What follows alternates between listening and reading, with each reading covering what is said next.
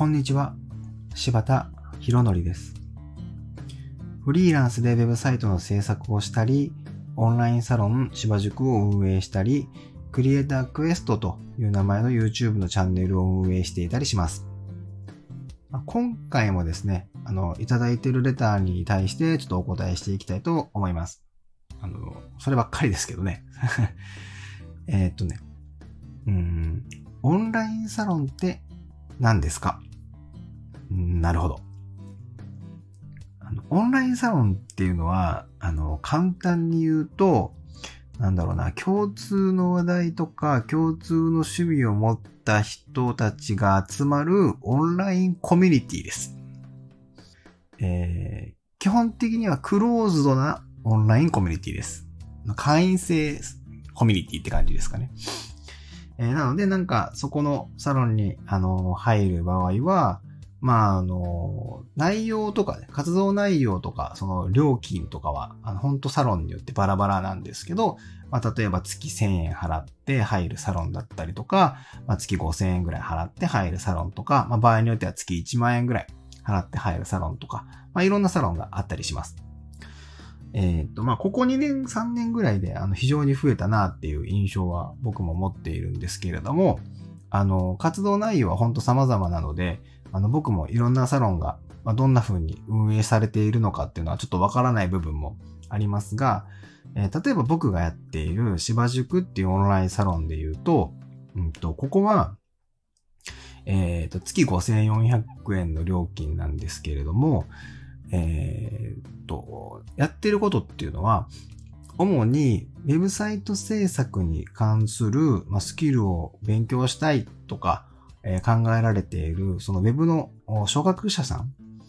を中心に、えっと、まあ、授業、ウェブの授業ですね。あの、僕もともと講師やってるので、そのウェブサイト制作に関する授業を、えライブ配信をしながらやったり、まあ、そこであの、なんか一緒に参加してみんなでコメントで、あーだこうだ言いながら、ワイワイしながらやってるんですけど、まあそうやってワイワイワイしながらウェブサイト制作のあの勉強をしたりとかですね。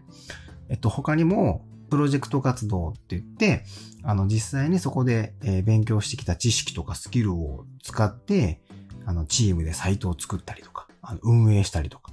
なんか、ああでもない、こうでもないって企画考えたりとか、デザインしたりとか、なんか、そういうプロジェクト、まあ、交流しながらやるプロジェクト活動があったりとか、あとはね、ちょっと今ココロナの影響でできてませんけど、あの、オフ会をしたりとかして、あの、オフラインでのコミュニケーションを取ったりもしてたりとか、まあ、なんかこう、結構なことが、こう、サロンの中で行われてたりします。あの、芝塾の場合で言うと、あの、教育の要素とかコミュニティの要素があるサロンなんですけれども、まあ、本当にあの、コミュニティのところをガッと特化したサロンなんかもありますしね。まあ、いろんなサロンが本当にあります。このウェブの業界だけ見ても、ここ2年ぐらいで、いろんなあのコミュニティがありますし、あの、オンラインサロンとは言ってなくても、あの、まあ、コミュニティって名乗ってても、まあ、実態はオンラインサロンとまあ基本変わらないとは思うので、まあ、そういうものを含めると、本当に増えたなという感じは、まあ、肌で感じてますね。うん、で、そうですね。うんこう僕としては、このオンラインサロンっていうのはすごく可能性を感じてて、えーまあ、僕はですね、このオンラインサロンを作ろうと思ったのが2年以上前になるんですけど、まあ、その時は Web 系のオンラインサロンとか、まあ、そういうコミュニティっていうのは、まあ、あまりなくてですね、まあ、ゼロじゃないんですけど、でもどっちかっていうと、そのコミュニティとしての要素が強いところがあるだけで、あの僕がやろうとしていたものっていうような形はほぼなかったんですね。うん。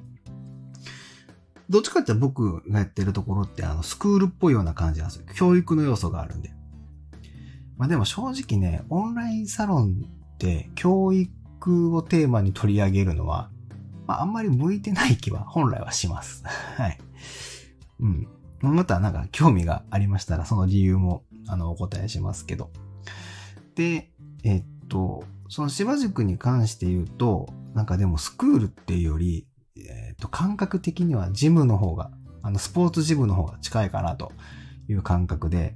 なんかね、要はね、そこに行けば、あの、胸筋いつも鍛えている人がいるとか、なんかいつもランニングマシン乗ってる人いるよねとか、他にもこの人はフィットネスでなんかこうみんなで踊ってるよねとか、エクササイズしてるよねとか、なんかトレーナーと一緒になんかやってる人もいるよねとか、あそんな風に各々自分の鍛えたい場所を鍛えたい器具を使って鍛えてるみたいな感じの雰囲気に近いかなと思います。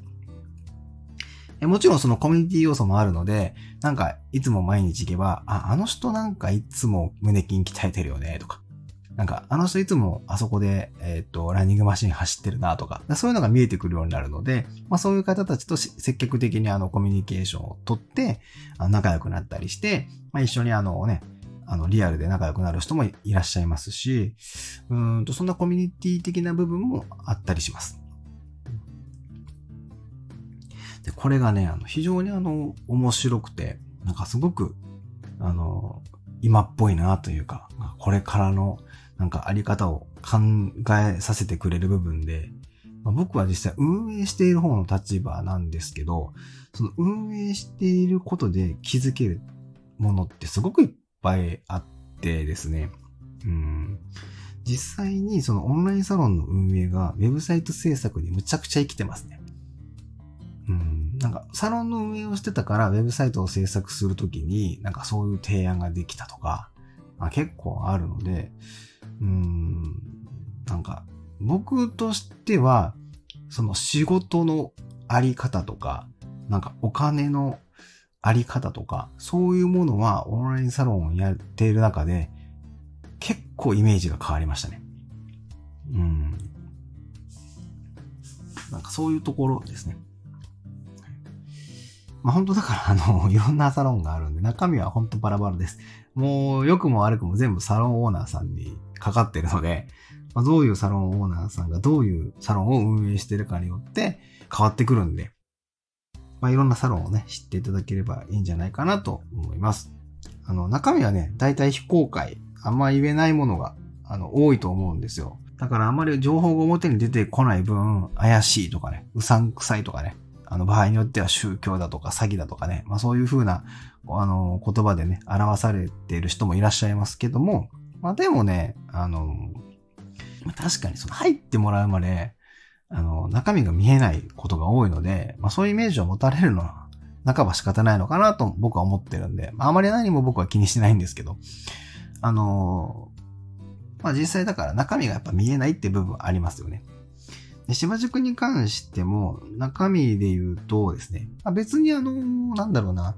どんな授業をやってきたかみたいなことって別に中身からね、なんかあの、全然言ってもらっても大丈夫な情報だけれども、あの、今動かしているプロジェクトの内容、実際サロンの中で動いているプロジェクトの内容って、今外に情報が出ちゃうと、なんかネタバレで面白くなくなっちゃうとか、まあ、そういうのがあるんですよね。だから今はまだ内緒にしててねっていう感じで、もちろんそれを公開するときには、あのー、全然ね、その話題を出してもらっていいんですけどね。そういうふうに、その情報がね、あの、クローズドな部分っていうのは、あの、あるので、まあ、中で何やってるかわかんないっていうイメージを持たれるのは、まあ、致し方ないのかなと思ったりします。はい。まあ、という感じでですね、まあ、オンラインサロンっていうのは、あの、まあ、一言で言うと、えー、クローズドな会員制のオンラインコミュニティです。はいまあ、多くの場合は Facebook グループだとか、まあ、Slack ってツールとか、そういうものを使って運営されているところが、ま、多いと思うのですけれども、ま、中には LINE グループとかもあるのかな？うん、かもしれないですけど、まあそういうのを使ってやり取りされているコミュニティって感じですかね。はい。という感じで、あの、今日は、あの、ご質問に対してお答えさせていただきました。では、